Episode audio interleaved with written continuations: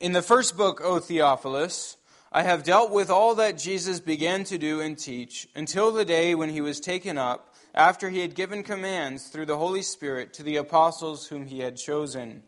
He presented himself alive to them after his suffering by many proofs, appearing to them during forty days and speaking about the kingdom of God. And while staying with them, he ordered them not to depart from Jerusalem, but to wait for the promise of the Father which, he said, you heard from me.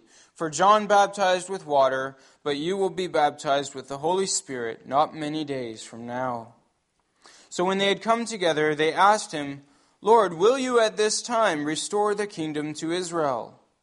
He said to them, It is not for you to know times or seasons that the Father has fixed by his own authority, but you will receive power when the Holy Spirit has come upon you and you will be my witnesses in Jerusalem and in all Judea and Samaria and to the ends of the earth.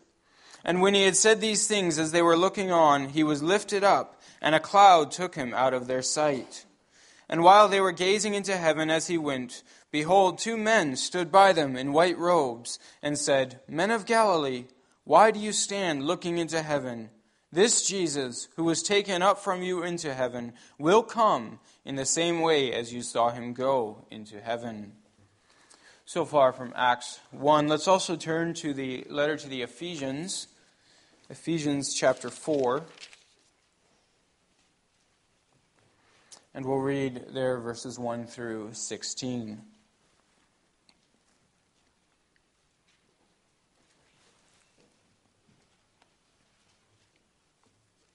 Here the Apostle Paul writes I, therefore, a prisoner for the Lord, urge you to walk in a manner worthy of the calling to which you have been called, with all humility and gentleness, with patience, bearing with one another in love, eager to maintain the unity of the Spirit in the bond of peace. There is one body and one Spirit, just as you were called to one hope that belongs to your call. One Lord, one faith, one baptism one God and Father of all, who is over all and through all, and in one of us, according to the measure of Christ's gift. Therefore it says, When he ascended on high, he led a host of captives, and he gave gifts to men. It's quoting there from Psalm 68. In saying he ascended, what does it mean but that he had also descended into the lower regions, the earth? He who descended is the one who ascended far above all the heavens, that he might fill all things. And he gave the apostles, the prophets, the evangelists, the shepherds, and teachers to equip the saints for the work of ministry, for the building up, for, for building up the body of Christ, until we all attain to the unity of the faith and of the knowledge of the Son of God, to mature manhood, to the measure of the stature of the fullness of Christ so that we may no longer be children tossed to and fro by, by the waves and carried about by every wind of doctrine, by human cunning, by craftiness in deceitful schemes. Rather, speaking the truth in love, we are to grow up in every way into Him who is the head, into Christ, from whom the whole body, joined and held together by every joint with which it is equipped, when each part is working properly, makes the body grow so that it builds itself up in love. So far, the Word of God. As the text that I want to give particular attention to this evening are the verses 7 through 12 of Ephesians 4, and it's just a few verses, so let's read them again.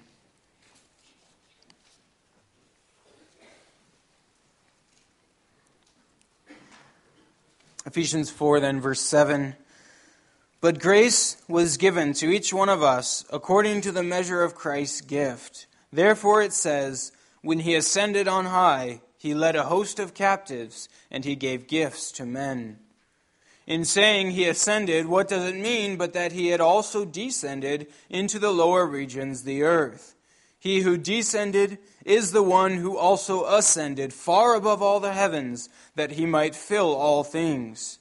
And he gave the apostles, the prophets, the evangelists, the shepherds, and teachers to equip the saints for the work of ministry, for the building up of the body of Christ. So far, the Word of God.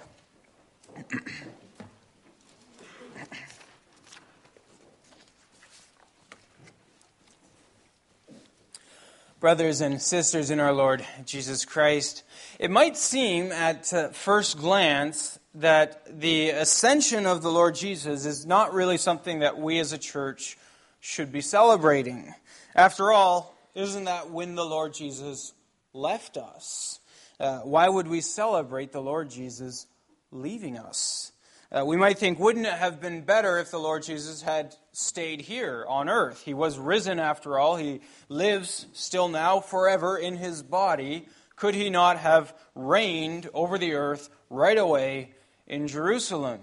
That's maybe the way we would have orchestrated things. And yet, it's been the case that since the days of the early church, the church has always celebrated the Lord Jesus' ascension. They've made it a day of celebration and rejoicing. What I want to reflect on tonight are the reasons why it is indeed a day of celebration. Now, it'd be good for us to remember from the outset uh, to, to uh, see this event, the event of Christ's ascension, through the eyes of the apostles, the disciples and apostles who witnessed the events. Uh, it would be very easy for us, 2,000 years after the fact, uh, to see the ascension as only a loss. The Lord Jesus is gone. He used to be here, he's not anymore. And in our minds, that, that 2,000 years later, that means to us he doesn't exercise the same power and authority on earth that he used to exercise when he was still here. But the reality is, is very much the opposite, and the disciples would have intuitively got that. Uh, the reason for that is they had seen him risen from the dead. They had seen before their eyes the, the real evidence of God's almighty power. Uh, they, they had seen the Lord Jesus die on the cross, they had seen the place where he was buried, and then on Easter morning, their lives had just been turned upside down by seeing the Lord Jesus risen from the dead. Uh, and, what they recognized in that moment was the power of God working through the Lord Jesus. Uh, so when Jesus ascended into heaven, as we're uh, as it's recorded for us in Acts one, uh, even though the disciples did not yet understand why he had to go, they recognized that his going was an act of victory, not an act of surrender or retreat. Uh, they didn't understand how it fit into his plan, but they recognized this is part of his plan and purpose. He's leaving with a reason and, and with a purpose. So, so they recognize whatever the Lord is going to do, we don't know why he's leaving, but whatever he's going to do, it is part of his good plan. And that's the first thing that we want to think about tonight. The ascension of the Lord Jesus is the victorious, triumphant culmination of all of the Lord Jesus' work on earth. That's what the disciples understood when they saw him leaving. They saw he has finished what he was going to do here on earth, and he's on to the next thing that he's going to do for us in heaven. So it's the culmination of all of Christ's work. Uh, it's not a pause or an interlude in Christ's work. He didn't leave us for us to think, okay, hopefully he comes back and then he starts working again. No, he, he left as part of his work and as culmination of the work that he had done on earth. Uh, the, the words that Jesus cried out on the cross uh, before he died would have been the words that resonated in the disciples as they saw him go. And these, these are the words that he said, It is finished.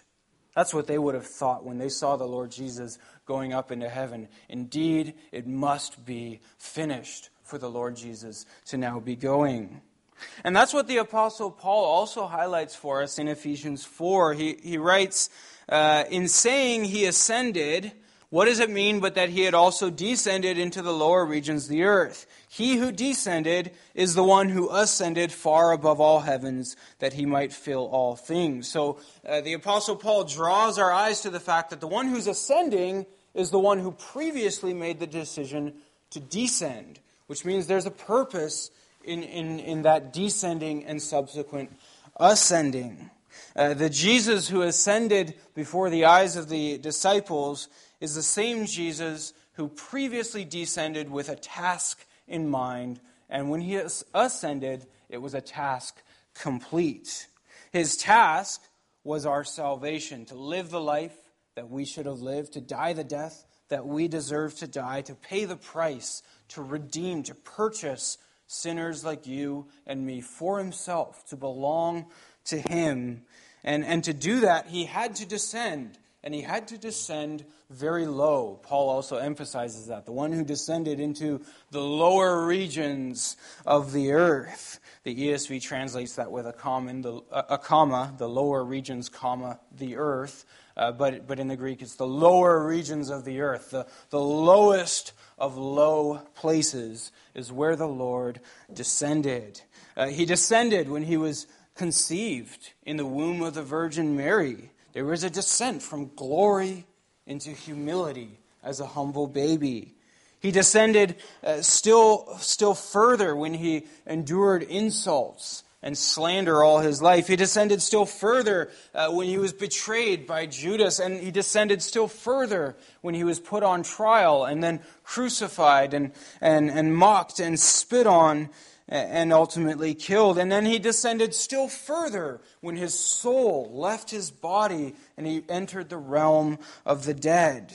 But he did all that descending with a purpose in mind, with a task to accomplish, to purchase for himself a people who would forever belong to him. And that people is you and me.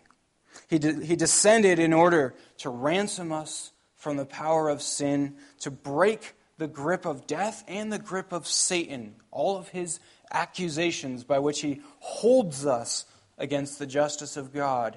He descended to break that hold forever.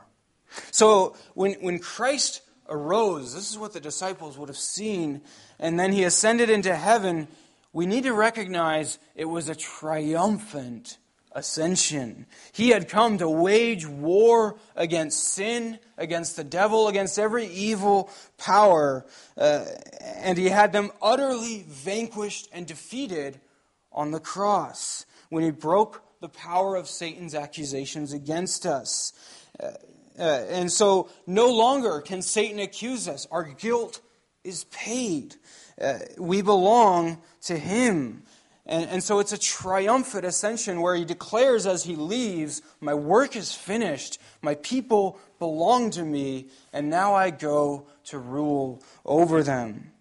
Uh, and so Paul quotes uh, Psalm 68, and it's a, it's a really interesting quotation because he, he does a, a couple of things with that psalm that uh, might not flow from the original context of the psalm, but but speak according to the spirit of the psalm. So, uh, Paul quotes this song. It's the song of God's victory over his enemies. And Paul says, when he, when he ascended on high, he led a host of captives. Now, the, the picture there is of a, a king or a conqueror who goes away with all of his enemies tied up and bound before, behind him. And so he marches on into his home city and all his enemies are humiliated uh, as, as they're tied up behind him and ultimately either killed or, or led into slavery. And the immediate application, we would think, would be to the powers of evil. And I believe that is part of the application here. He's victorious. All powers belong to him. The powers of evil are bound and they're on their way to execution. And yet, um, there are other captives that the Lord Jesus is also leading. And those captives are you and me. We who were his enemies, but for whom he has a very different purpose. We, we sang about this also in, in Psalm 68, uh, just reading it from the book of praise in our stanza 3. Uh, says, He leads the captive out to see the joys of newfound liberty. There's two kinds of captives following the Lord Jesus. There are those who are about to be executed, the powers of evil, Satan, demons, and there are those who used to be his enemies, for whom he has a glorious plan to set them free. Uh, in both cases, though, it's a victorious, triumphant ascension. Uh, it's the public declaration by God uh, through Christ that his work is complete. Uh, the preacher Charles Spurgeon said it in, in this way. I, I, thought this was a wonderful quote. Uh, the love that brought Christ here would have kept him here if all things necessary for our salvation had not been finished. Our Lord Jesus, says Spurgeon, is no sudden enthusiast who rashly commences an enterprise of which he quickly wearies before it's accomplished. He does not give up a work which he has once undertaken, because he said, I have finished the work you gave me to do, and then ascended to the Father. Uh, Spurgeon says, I feel safe in asserting that all that was required of the Lord Christ for the overthrow of the powers of darkness is performed and endured all that is needed for the salvation of his redeemed is fully done. That's what the ascension speaks to.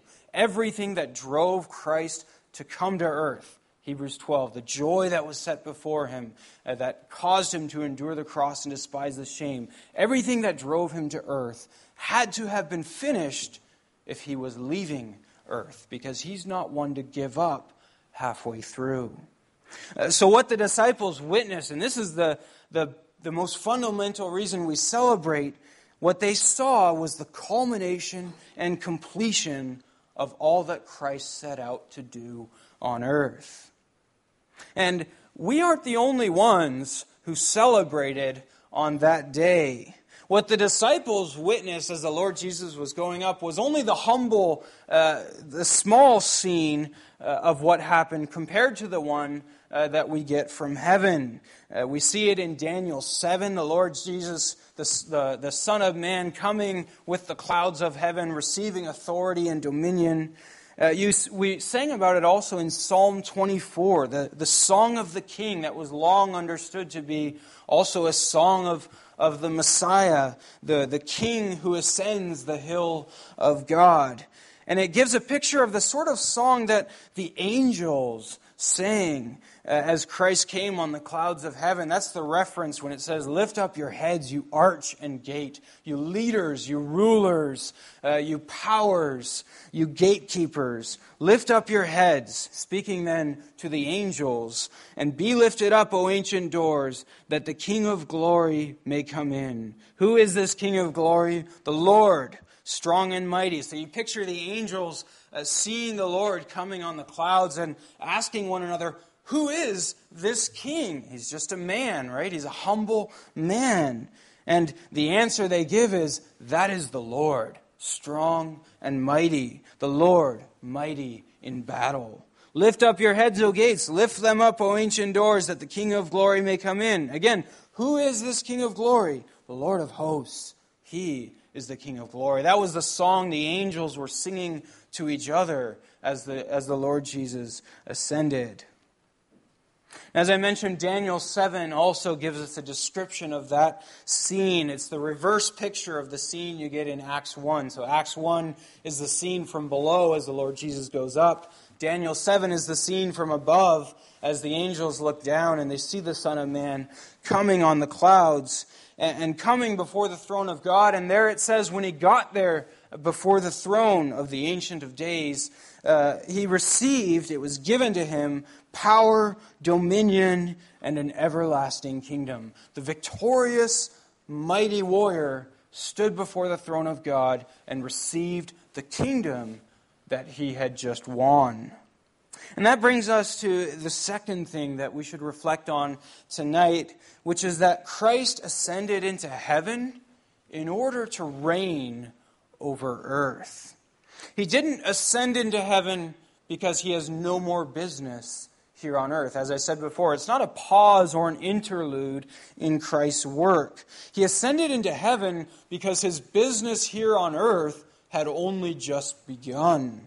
And the rightful place of authority from which he was going to do the rest of his work until he returns, that place is at the throne of God. That's where the Lord Jesus, in his body, a body like yours and mine, resurrected, glorified, and yet a human body, sits on the throne of God. Uh, the day will come when that throne is going to be here on earth eventually. Romans or uh, Revelation, uh, the book of Revelation speaks about that. But for now, the place where Christ rules, where he needs to be, is at the throne of God, which is in heaven. But make no mistake, the fact that Jesus is in heaven does not mean he's not working here on earth. He's not retreated from earth in any way. This is what he said to his disciples also before he ascended in Matthew 28, uh, verse 18 to 20, familiar words. Uh, Jesus came and said to them, All authority in heaven and on earth has been given to me. Go therefore. So, why do we go? Why do we do evangelism? Why do we go out to the nations to call them to Jesus? Because the earth is already His, because the dominion belongs to Him. Every human being is living in Jesus' world, and Jesus demands their obedience. And, and so he says, Go and make disciples of all nations, baptizing them in the name of the Father, Son, and Holy Spirit, teaching them to observe. Isn't that the words of a king? Teach the nations to observe all that I have commanded you. Those are the words of authority that come from a king. And he said, Behold, I am with you to the end of the age. So Christ ascended into heaven not to leave us behind here on earth to fend for ourselves. He ascended there in order to reign here. And his intention is for him his intention is to do that uh, by the power of his spirit which he sends here on earth. And, and here we need to understand something really important about the kingdom of Christ, the reign of Christ. It's super important to understand the kingdom of Christ rightly. Uh, I had a debate yesterday at the evangelism table with a Jehovah's Witness, and this very issue uh, came up uh, because he's, they, they see the kingdom of God as, as purely a future reality and something that will come by force and, and just destroy everyone but the, the small group of saved uh, Jehovah's Witnesses. Um, but that's not the way the kingdom of Christ works. Christ's kingdom is a kingdom of righteousness and justice that comes about through the changing of hearts already here and now through the Spirit and the proclamation of the gospel. Let me say it again that, that definition. Uh, Christ's kingdom is a kingdom of justice and righteousness, so no more evil, no more abuse, uh, no more injustice. It's a new world that Christ is building that comes about through the changing of hearts. It begins internally, in the heart, by persuasion and not by force, as a result of the Spirit progressively working in the hearts and lives of individuals and families and communities and ultimately nations. See, Christ could have ascended into heaven and then sent out his legions of angels from there that all serve now at his command and ordered them, he could have ordered them to just utterly destroy everything on earth, bring an end to evil once and for all, and do away with this horrible, sinful earth. Christ could have done so. It was not a pretty earth uh, in the, in the days that the Lord Jesus ascended.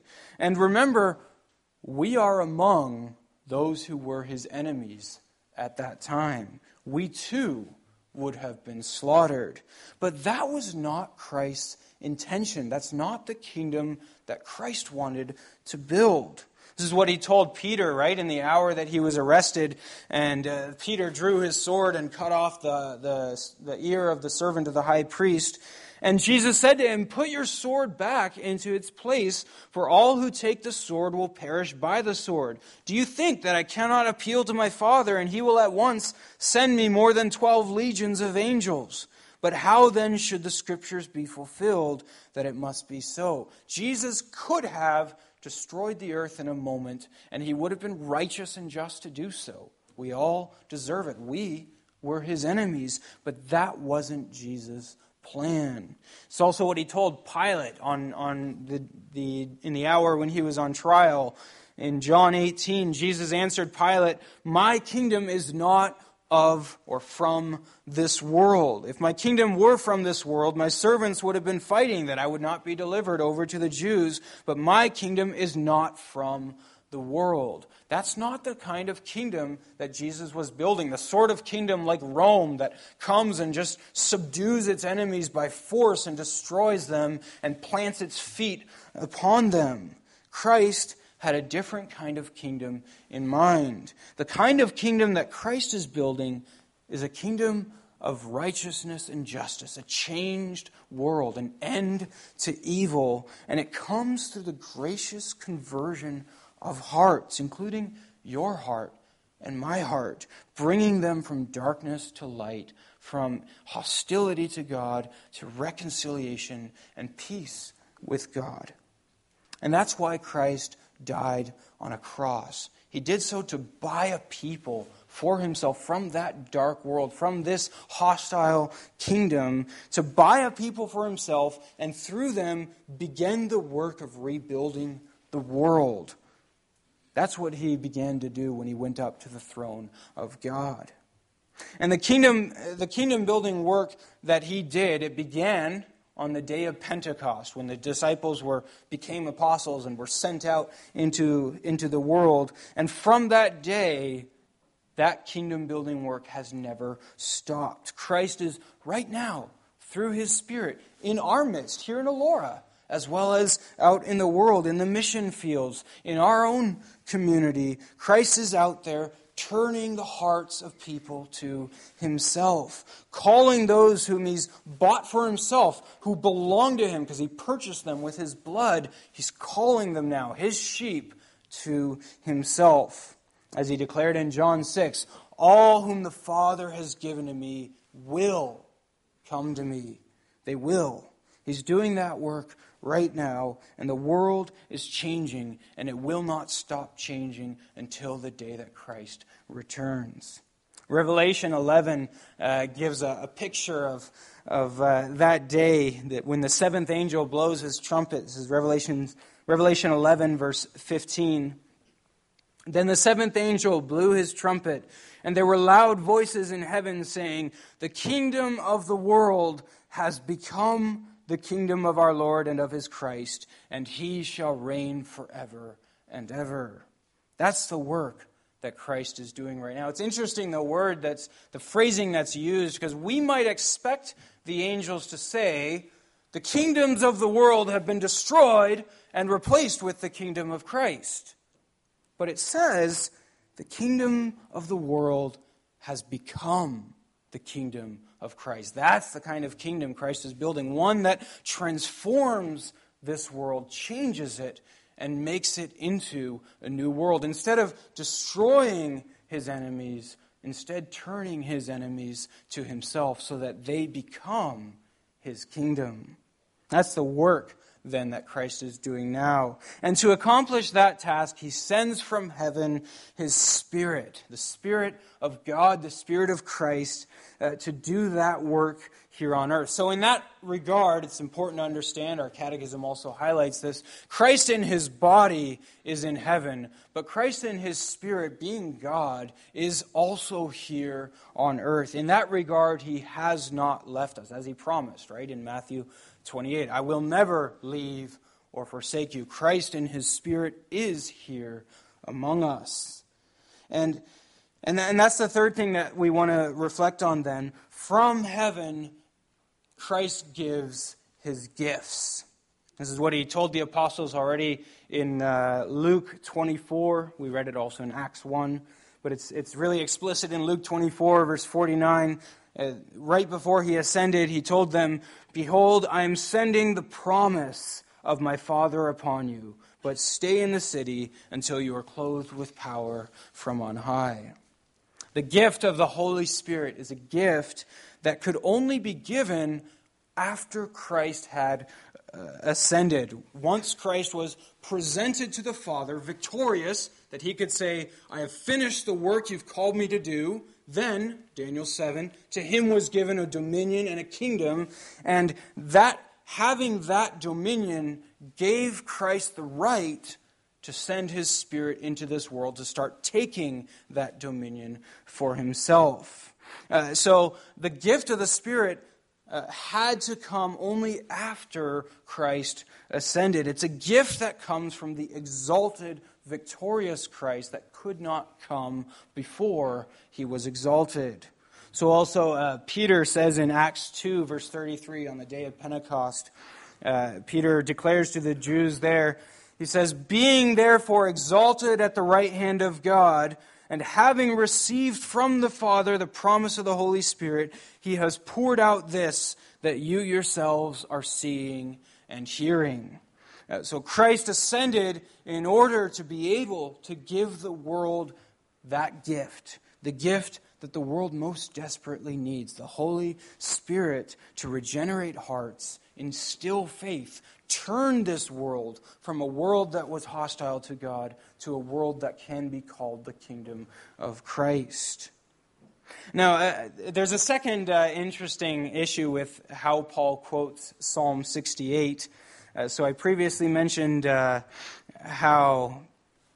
I previously mentioned one way that, that Paul uh, sort of plays with this psalm.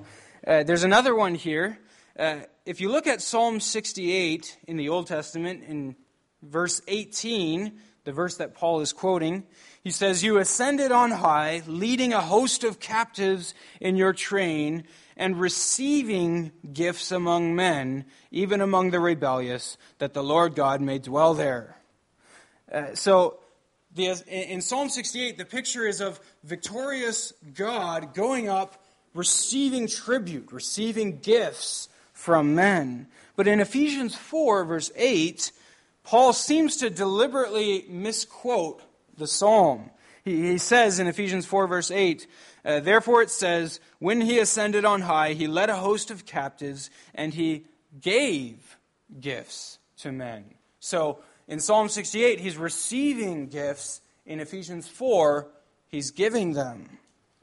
Well, the reason for this discrepancy lies right in the heart of Psalm 68 itself. Again, Psalm 68 is the song of God's victory, God's uh, triumph as he enters his sanctuary to begin his rule over the world. And, and Psalm 68 recognizes that at the heart of that victory, at the heart of God's triumph, over the world, uh, you, you'll, you'll find that it's a, it's a good triumph. It's a good victory. Uh, it's a good kingdom that God sits in his throne to begin ruling over. And so, uh, when it speaks of taking captives, we saw that already. Uh, usually, a king comes and takes captives to enslave them or kill them, but in this case, the king takes captives in order to give them liberty. And here also, in the giving of gifts. Uh, the reference that, uh, that Paul is working with, or the, the concept that Paul is working with, is the gifts are the people themselves. So the people give themselves to this king. And there, uh, they see, the psalm seems to be referring especially to the Levites, people of whom God declared, They are mine, they are devoted to me to work in my sanctuary. Uh, so the people give themselves to the king, but Paul recognizes when that happens, they become his gifts to the world. When people give themselves to God, they become His gift to the world. And that's the, the whole point that Paul is trying to draw out in Ephesians uh, 4.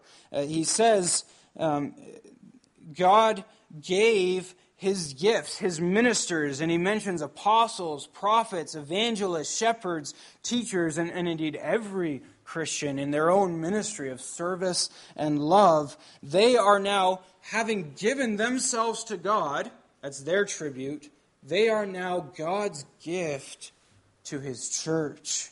Uh, equipped and empowered by his Spirit, they become very precious gifts that God places in his kingdom. So, Christ ascended from heaven in order to reign over earth, and there from heaven, he gives us the greatest gift of all which is His Holy Spirit, such that we, filled with His Spirit, empowered by His Spirit, become His gift to one another. Uh, we serve Him by serving and blessing and loving one another. That's the point that Paul is drawing out. The tribute that the king receives is the very same tribute that he gives, I guess you wouldn't say tribute, the gift that he gives to the world. And you see this in the Lord Jesus' teaching as well. Think of Matthew 25, verse 34, um, where he, he speaks of what the kingdom will be like.